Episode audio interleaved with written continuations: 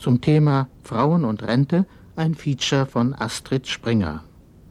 So wie der Rentnerin Edeltraud Lehn geht es vielen alten Müttern in der Bundesrepublik, die sich statt dem Beruf der Familie gewidmet haben. Ich habe es vorgezogen, meine Kinder großzuziehen, und nach den 6 Kindern war ich weg vom Fenster. Und finanziell hat es mir eigentlich gar nichts eingebracht. Ich kriege eigentlich pro Kind, ich glaube, 34 Mark und ungerade, mal 6. Das heißt, ich habe eigentlich jetzt von der Rente nur das Taschengeld. Aber schon da bin ich stolz darauf, dass es das heute gibt. Früher gab es das auch nicht. Lieb Mütterlein, magst ruhig sein, werden die Politiker der Adenauer-Ära gedacht haben, als sie die Rentenreform 1957 ins Werk setzten.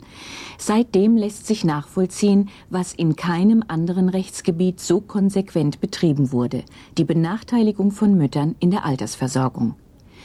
Wenn Rente Lohn für Lebensleistung ist, dann müssen sich Millionen Großmütter in der Bundesrepublik schämen. Während die Altersdurchschnittsrente für Männer rund 1.800 Mark beträgt, erhalten Frauen nur knapp 800 Mark. Wie konnte das geschehen? Die Sozialforscherin und Rentenexpertin Dr. Mechthild Feil erklärt es. Die Rentenversicherung ist geschaffen worden für den männlichen Versicherten. Und der männliche Versicherte wurde in den 50er Jahren gedacht als einer, der in Vollzeit beschäftigt ist und einen Lohn erhält, mit dem er eine Familie ernähren kann. Unser Rentenrecht geht aus von Frauen, die überwiegend Familiearbeit machen, dann aber keinen eigenen Rentenanspruch haben, aber dann von der hinterbliebenen Rente in 60% der Rente des Mannes profitieren. 45 Jahre muss der Mensch in Deutschland voll berufstätig sein und immer durchschnittlich gut verdienen, damit er eine existenzsichernde Rente erhält.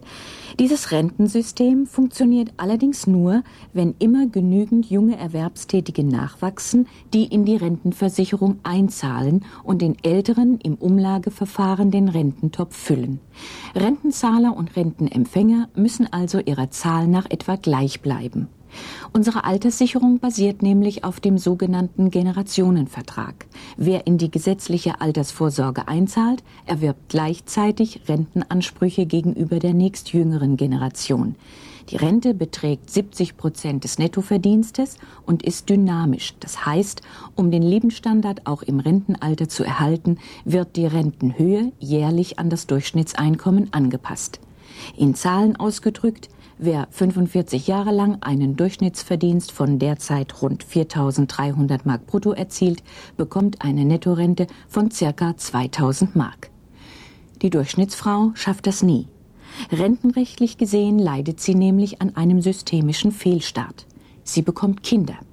Deshalb steigt sie jedenfalls eine Zeit lang aus dem Erwerbsleben aus und widmet sich der Familie. Obwohl das Rentensystem ohne nachwachsende Generation gar nicht denkbar ist, erwarben Mütter knapp 30 Jahre lang keine Rentenanwartschaften aus ihrer Erziehungsleistung. Die im Jahre 1995 verstorbene Rentenexpertin Dr. Annelies Kohleis hat diesen Prozess von Anfang an begleitet und immer wieder kritisch analysiert. Bis zur Rentenreform von 1957 zählten übrigens, ähnlich wie in der Privatversicherung, für die Berechnung der Leistung nur die eingezahlten Gelder. Aber es gab nicht die vielen Möglichkeiten, Krankheit, Arbeitslosigkeit, Ausbildung vor allen Dingen anzurechnen. Als diese Zeiten ohne Beiträge auf die Rente angerechnet wurden, änderte sich das. Was war mit Kindererziehung? Die galt überhaupt nichts. Kinder kommen doch sowieso, hat Adenauer gesagt. Der Motorradfahrer, der im betrunkenen Zustand an einen Baum gefahren ist und 2 Jahre arbeitsunfähig krank war, dem wurde selbstverständlich diese Zeit angerechnet. Der Mutter, die 2 Jahre ausgefallen ist, weil sie ein Kind hatte, wie kam die auf die Idee, auch dafür noch was haben zu wollen? War die Lage für Mütter schon denkbar schlecht, so wurde sie in den darauffolgenden Jahren weiter Schritt für Schritt verschlechtert. Eine raffinierte Benachteiligung von Anfang an war die sogenannte Halbbelegung. Sie galt von 1957 bis zur Rentenreform 1992. Halbbelegung bedeutet, Zeiten ohne Beitragsleistung, wie etwa Krankheit oder Arbeitslosigkeit, wurden nur dann angerechnet, wenn wenigstens während der Hälfte der Zeit vom Beginn des Arbeitslebens an bis zur Rente Pflichtbeiträge eingezahlt wurden. Bei Männern lag in aller Regel diese Halbbelegung vor, bei Frauen nicht, da Kindererziehungszeiten rentenrechtlich nicht zählten. Auf diese Weise wurden etwa 45% aller versicherten Frauen von der Anrechnung von Ausbildungszeiten, Zeiten der Krankheit und der Arbeitslosigkeit ausgeschlossen, gegenüber nur 14% bei den Männern. Seit der Rentenreform von 1992 gilt, wer hohe Beiträge während vieler Jahre entrichtet hat, der bekommt auch seine beitragslosen Zeiten mit hohen Werten angerechnet. Das bedeutet eine neue Diskriminierung von Frauen. Einen besonderen Schlag führte der Gesetzgeber dann 1965 mit der sogenannten Härtenovelle. Damals wurden die Ausbildungszeiten und die ersten 5 Versicherungsjahre von Frauen niedriger bewertet als die der Männer, mit dem Argument, weil Frauen laut Statistik weniger verdienen als Männer. Das Bundesverfassungsgericht hat diese Regelung 1981 für verfassungswidrig erklärt, weil sie gegen das Gleichheitsgebot verstößt. 1977 wurde das Scheidungsrecht reformiert und damit auch die Alterssicherung geschiedener Frauen. Das war ein wirklicher Fortschritt. Seitdem rechnet bei einer Scheidung der Familienrichter zusammen, was Mann und Frau in der Ehe an Rentenansprüchen erworben haben, und teilt sie anschließend auf. Die neue Regelung führte dazu, dass 90% aller geschiedenen Frauen Rentenansprüche von ihrem Ex-Mann erwarben. Hinter dieser Regelung stand auch die Idee, wird die Ehefrau und Mutter vor dem Rentenalter erwerbs- oder berufsunfähig, kann sie dank der übertragenen Ansprüche auch eine Erwerbs- oder Berufsunfähigkeitsrente beziehen. Die gute Absicht wirkte aber nur bis zum Jahr 1984.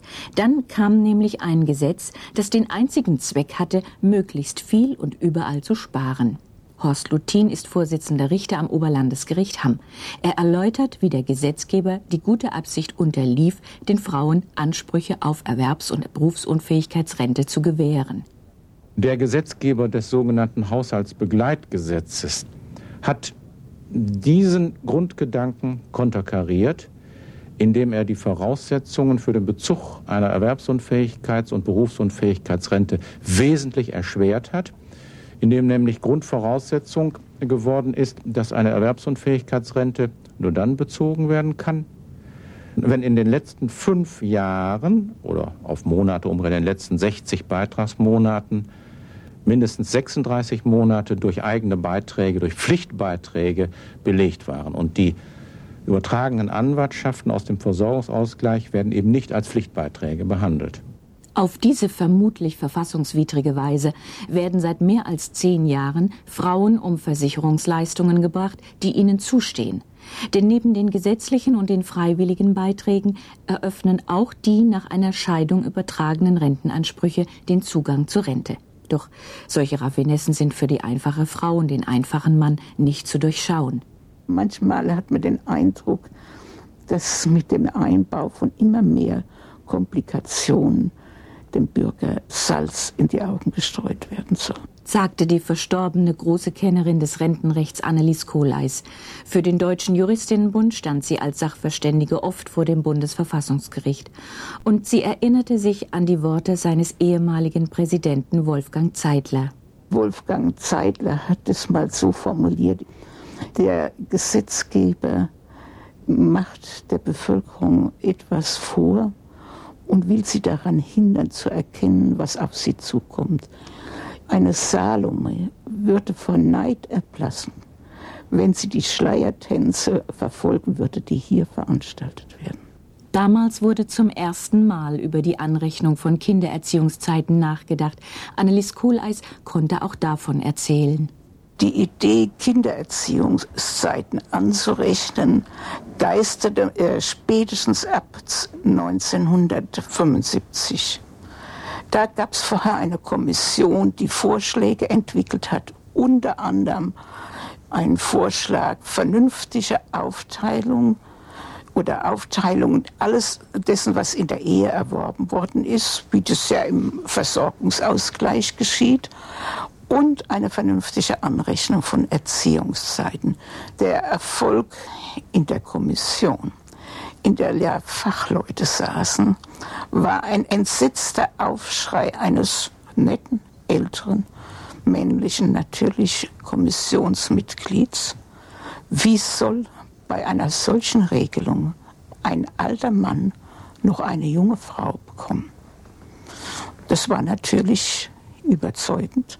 Und dieses Argument hat wohl auch dann das Hinterbliebenen- und Erziehungszeitengesetz mit beeinflusst. Dieses Gesetz regelt, wie das sogenannte Babyjahr im Rentenrecht zu Buche schlägt. Es trat 1986 in Kraft. Neu war, dass es vom Stichtag an für beide, Witwer und Witwen, Witwer- bzw. Witwenrente gab, die abhängig gemacht wurde von der Anrechnung eigenen Einkommens. Bestimmte Zusatzeinkommen, wie zum Beispiel Betriebspensionen oder Vermögenseinkommen, also Zusatzeinkünfte, die in der Regel vor allem Männern zufließen, wurden allerdings nicht auf die Witwerrente angerechnet. Und auf solchen Hinterwegen kann man ja auch Leute, die man begünstigen will, begünstigen. Und der Generaldirektor, dessen Frau irgendwo bescheidene Angestellte war, hat relativ gute Chancen, zu seiner bescheidenen Betriebspension auch noch eine Rente als Hinterbliebene einer Büroangestellten zu bekommen. Das gleiche Gesetz brachte den Müttern die Anerkennung eines Babyjahres in der Rentenversicherung. 1992 wurde die anrechenbare Zeit auf 3 Jahre ausgedehnt, jedoch nur für die Kinder, die nach 1992 geboren sind. Rund 36 Mark bringt das Babyjahr pro Monat. Es lässt sich ausrechnen, dass eine Mutter 35 Kinder geboren haben müsste, um zurzeit auf eine Rente in Höhe des Existenzminimums zu kommen. Kindererziehung wird nach wie vor nicht als Lebensarbeitsleistung angesehen. Sie hat bloß lückenfüllende Funktion und geschieht aus sozialen Erwägungen. Annelies Kohleis war von 1977 bis 1979 Mitglied der Sachverständigenkommission des Bundes und hat dort miterlebt, welche wahren Motive hinter den anrechenbaren Erziehungszeiten steckten. Damals hat der Abgeordnete Scharnbräuch an den Vertreter der Bundesanstalt für Arbeit die Frage gestellt, wie wirkt sich dies auf den Arbeitsmarkt aus, wenn wir jetzt längere Erziehungszeiten anrechnen? Werden da Arbeitsplätze frei? Und der Vertreter der Bundesanstalt hat wunschgemäß und sicher auch wahrheitsgemäß geantwortet, dass aus arbeitsmarktpolitischer Sicht möglichst viel Erziehungszeiten angerechnet werden sollten.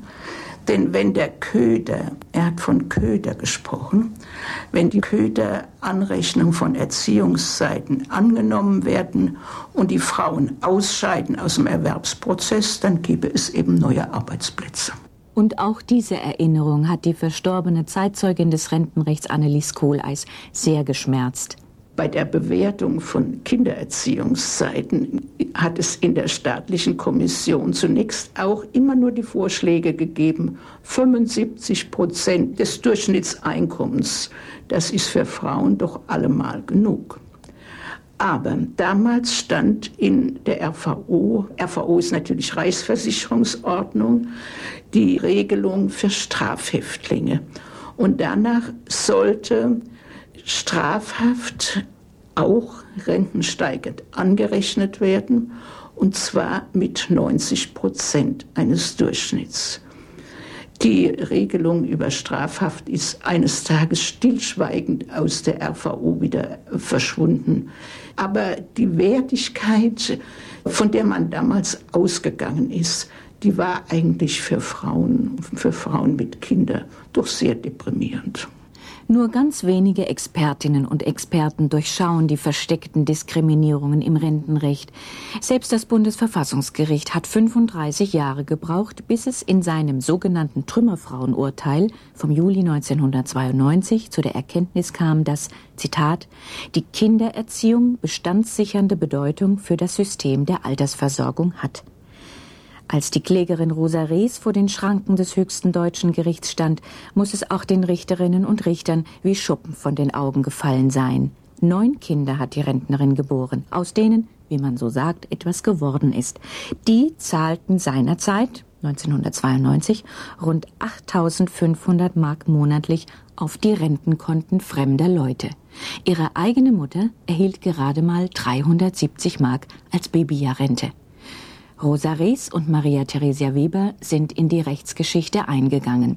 Ihre Klage veranlasste das Bundesverfassungsgericht festzustellen, dass auch Kindererziehung eine Leistung im Sinne des Rentenrechts ist und eben nicht nur Geldbeiträge. Die Karlsruher Richterinnen und Richter gaben dem Gesetzgeber im Trümmerfrauenurteil auf, Zitat, sicherzustellen, dass sich mit jedem Reformschritt die Benachteiligung der Familie tatsächlich verringert. Die Verteidiger der Rentenpolitik verweisen darauf, dass die Rentenreform von 1992 diesem Auftrag schon nachgekommen sei, indem die Anerkennung von Erziehungszeiten auf 3 Jahre ausgedehnt wurde. Dieses Argument kennt auch Dr. Jürgen Borchert. Der Sozialrichter war der Anwalt von Rosa Rees und Maria Theresia Weber vor dem Bundesverfassungsgericht in Karlsruhe. Die These, dass nun in der Rentenversicherung schon viel für Frauen getan würde durch diese Babyjahre, ist ja, wenn man sie mal näher betrachtet, nicht nur unhaltbar, sondern ist eine Unverschämtheit. Erstens nämlich bekommt eine Frau für ein Babyjahr nach heutigen Werten rund 36 Mark. Zweitens müssen diese 36 Mark nicht etwa von den Personen ihrer Generation getragen werden, die keine Unterhaltspflichten hatten, sondern das müssen die Kinder der bedachten Frauen selber leisten. Drittens, diese 3 Babyjahre müssen gezahlt werden für Geburten ab 92. Bei einem Durchschnittsalter der Frauen bei der Geburt der Kinder von 27 Jahren und einem Renteneintrittsalter von 65 Jahren bedeutet das, diese Frauen müssen 38 Jahre warten, bevor diese 3 Babyjahre, die ihnen heute schon so großzügig aus den Spendierhosen der Politiker geschenkt werden, bis die in Mark und Pfennig auf dem Konto ankommen. Und jetzt überlegen Sie mal, 38 Jahre von 1992 sind genau die Zeiten um 2030. Und da gibt es viele Experten, die sagen, das System können wir bis dahin vergessen. Borchert, ein unermüdlicher Streiter für mehr Gerechtigkeit im Rentenrecht, hat noch mehr Benachteiligungen ausgemacht. In der ganzen Frage dieser Babyjahrbewertung und der Frauen in der Alterssicherung steckt ja noch ein viel größerer Klops. Das ist nämlich die folgende Problematik. Die 75%, die dafür die Babyjahre veranschlagt werden vom Gesetzgeber, basieren ja auf einem Durchschnitt von 100%, in dem bereits zum Ausdruck kommt, dass wir eine Vielzahl von Frauenbeschäftigungen haben, die weit unter dem Durchschnitt bezahlt werden. Das heißt, wir haben einen Durchschnitt, der als Durchschnitt dazu dient, die höheren Männerverdienste in der Rente umso höher ansteigen zu lassen. Das bedeutet, die höheren Renten profitieren, die niedrigeren Renten werden relativ schlechter behandelt. Wenn man genau hinguckt, stellt man fest, dass dieses System in jeder Pore diese patriarchalische Sauerei atmet, die das ganze Leben hierzulande so unerträglich macht für Frauen. In den Regelungen über die Anerkennung der Kindererziehungszeiten stecken noch mehr Tücken. Diese Zeiten werden nur angerechnet, wenn die Mutter eine Versicherungslücke hat. Das heißt, sie durfte während der Kindererziehung weder krank noch arbeitslos noch in Ausbildung gewesen sein. Denn das wären beitragslose, aber unter Umständen anrechenbare Zeiten in der Rentenversicherung. Sie durfte praktisch nicht gearbeitet und auch keine freiwilligen Beiträge in die Rentenversicherung eingezahlt haben. Elvira Wanwitsch war trotz Kindererziehung berufstätig und hatte freiwillige Beiträge geleistet. Ich bin bereits Rentenempfängerin. Und zwar habe ich 3 Söhne großgezogen, die alle jetzt also selbstständig sind. Und ich stelle fest, wenn ich jetzt Bilanz ziehe, dass es eigentlich unmöglich ist für eine Frau, zu Hause zu bleiben und die Kinder großzuziehen. Denn ich sage das ganz ehrlich, ich bekomme 480 Mark Rente. Und für meinen dritten Sohn bekomme ich nicht mal die Babyrente, die sogenannte Babyrente, weil ich damals im Geburtsjahr freiwillige Beiträge bezahlt habe. Meine Anwartschaft, die ich schon erworben habe in der Rentenversicherung, also die aus der Erwerbstätigkeit und dann durch freiwillige Beiträge, die werden mir jetzt aufgerechnet auf die Babyrente. Und das finde ich einfach nicht richtig. Denn eine Anwartschaft muss doch auch eine Sicherheit sein. Man kann mir doch nicht meine Anwartschaft streitig machen und die Babyrente da verrechnen. Elvira Wanwitsch ist kein Einzelfall. Zwei Frauen, denen es erging wie ihr, zogen vor das Bundesverfassungsgericht und bekamen im Juni 1996 Recht. In seiner Entscheidung bekräftigt das höchste Gericht seine Auffassung aus dem sogenannten Trümmerfrauenurteil und sagt, Zitat, der Wert der Kindererziehung für die Rentenversicherung wird nicht dadurch geschmälert oder gar aufgehoben, dass die Erziehungsperson während der Zeit der ersten Lebensphase des Kindes einer versicherungspflichtigen Beschäftigung nachgegangen ist oder nachgeht. Das Bundesverfassungsgericht hat damit den entscheidenden Schritt getan, weg vom tradierten Rollenverständnis, wonach die vorbildliche Mutter daheim beim Kind bleiben muss. Auf subtile Weise hat der Gesetzgeber über die Anerkennung der Erziehungszeiten bisher die Hausfrauenehe gefördert. Denn eine Versicherungslücke kann sich nur erlauben, wer einen Ernährer hat, sprich verheiratet ist. Künftig müssen Rentenansprüche aus Kindererziehungszeiten auch dann berücksichtigt werden, wenn die Frauen berufstätig gewesen sind oder freiwillige Beiträge gezahlt haben. Die Mehrheit der Mütter versucht, den Spagat zwischen Familienarbeit, Kindererziehung und Berufstätigkeit mit Teilzeitarbeit zu schaffen. Auch Helma Zobel-Altintas tut das. Ich bin verheiratet, habe zwei Kinder im Alter von 10 und 6 Jahren und habe früher bei diversen Werbeagenturen gearbeitet, danach dann eine Banklehre gemacht und bei der Bank angefangen. Und nach 12 Jahren, nach der Geburt meines zweiten Kindes, habe ich den Beruf unterbrochen, um zu Hause sozusagen nur Hausfrau zu sein. Was sich auf Dauer natürlich herausstellte, ist, dass die finanzielle Situation doch sehr schwach wurde. Mit 2 Gehältern lebte es sich wesentlich einfacher als mit einem. Und nach einer gewissen Zeit war ich eigentlich auch der Zeit zu Hause etwas müde und habe dann eine halbe Stelle gefunden in einer Klinik, in einer Schule. Und da arbeite ich jetzt 4 Stunden am Vormittag. Vorher habe ich zwischen 6.000 und 7.000 verdient, zwar für den ganzen Tag. Und jetzt habe ich 1.800. Bei dieser Steuerklasse sind es letztlich 1.000 Mark. Und damit hat es sich. Das ist ein kleiner Beitrag für die Familie und mehr nicht. Die Teilzeit gilt landläufig als der Königsweg, um Familie und Beruf zu vereinbaren. Den meisten Frauen ist nicht klar, dass sie auf diese Weise niemals zu einem existenzsichernden Rentenanspruch kommen können. Viele Frauen denken, ich habe ja schon lange genug gearbeitet und genug verdient für meinen Rentenanspruch. Oder auch, Hauptsache ich bleibe überhaupt rentenversichert und damit im sozialen Netz, dann kann mir im Alter nichts mehr passieren. In beiden Fällen handelt es sich um einen gravierenden Irrtum mit bösen Folgen. Warum, sagt die Rentenexpertin und Sozialforscherin Dr. Mechthild Feil. Die Höhe des Gehalts hat ein stärkeres Gewicht in der Rentenberechnung für die spätere Höhe der Rente als die Dauer der Versicherungszeit. Das heißt, wenn Frauen durchschnittlich oder überdurchschnittlich verdienen, ist das wichtiger für ihre Rente später und ist nicht so schlimm, wenn sie dann 1, 2 oder 3 Jahre mal nicht versichert sind, als immer versichert zu sein, sozusagen mit unterdurchschnittlichem Gehalt und dann noch in Teilzeit.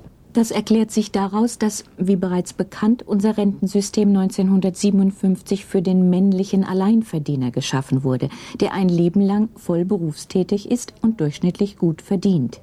Die Teilzeitarbeit ist erst später geschaffen worden, nach und nach, und eine Arbeitszeit explizit für Frauen. Diese besondere Arbeitszeit wirkt sich nur negativ in der Alterssicherung aus. Legen wir, was für eine weibliche Rentenbiografie schon ziemlich viel ist, 30 Beitragsjahre in der gesetzlichen Rentenversicherung zugrunde, so ergibt sich beispielsweise ein Rentenbetrag von rund 870 Mark, wenn Frau 20 Jahre voll und 10 Jahre Teilzeit beschäftigt war. Rentenrechtlich gesehen lohnt Teilzeitarbeit auch für verheiratete Frauen kaum. Das Steuerrecht sorgt außerdem dafür, dass von ihrem Bruttogehalt netto nicht viel übrig bleibt.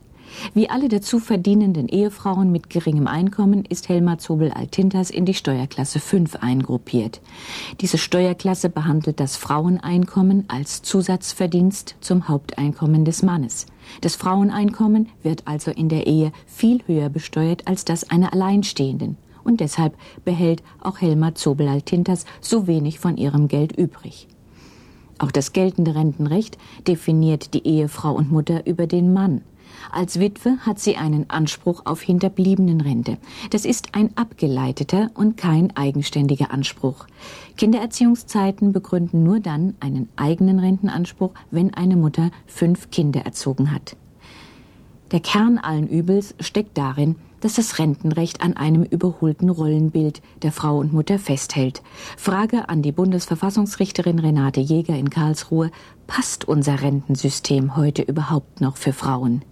Es passt nach den Lebensmodellen, die wir heute vorfinden, nur noch für einen ganz kleinen Teil der Frauen, nämlich für die Frauen, die noch so leben, wie zu der Zeit, als das Rentenversicherungssystem entwickelt wurde.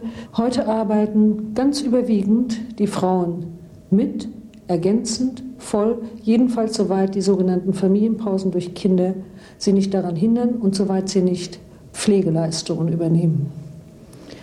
Die Frauen haben dadurch diskontinuierliche Lebensverläufe und sie erreichen nicht die Versicherungsjahre an Zahl, die nötig sind, um eine durchschnittliche Rente zu kriegen.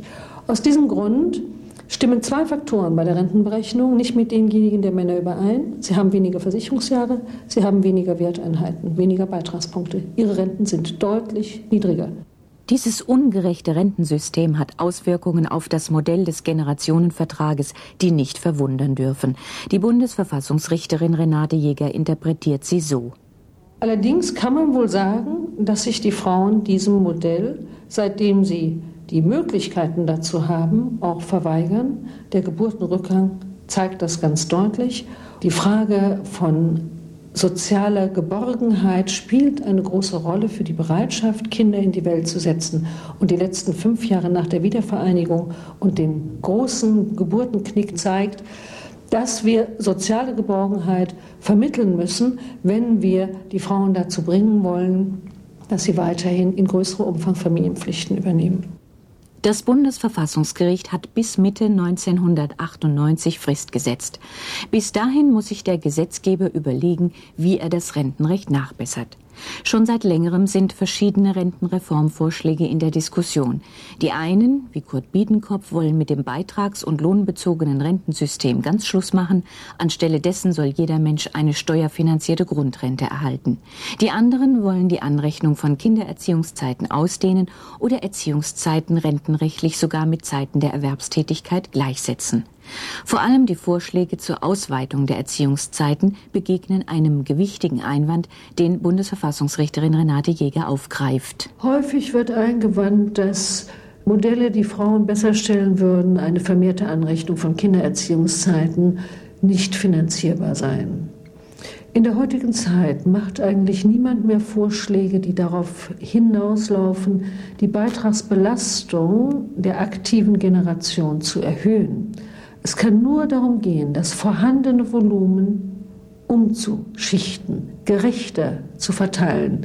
Gerechter in dem Sinne, dass auch diejenigen, die die Lücken durch Kindererziehung haben, einen größeren Anteil an dem Kuchen haben. Das geht selbstverständlich auf Kosten derjenigen, die solche Zeiten nicht haben. Doch genau dies ist das große Problem. Wenn umverteilt wird, müssten die meist vollerwerbstätigen Männer, die derzeit noch den Vorteil im Rentenrecht haben, einen Anteil abgeben an Frauen mit Kindern. Der Machtkampf ist programmiert. NDR 4 mit dem Forum 4. Sie hörten ein Feature über die Benachteiligung von Frauen durch das geltende Rentensystem.